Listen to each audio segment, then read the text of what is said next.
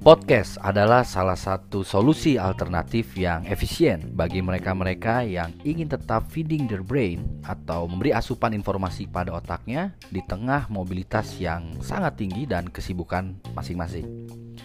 Sebagai seseorang yang hampir setiap hari berkomuter menggunakan public transportation, saya kerap menggunakan podcast sebagai sarana atau media untuk saya mendapatkan informasi yang saya butuhkan. Saya suka podcast karena simple, tidak ribet, tapi cukup powerful.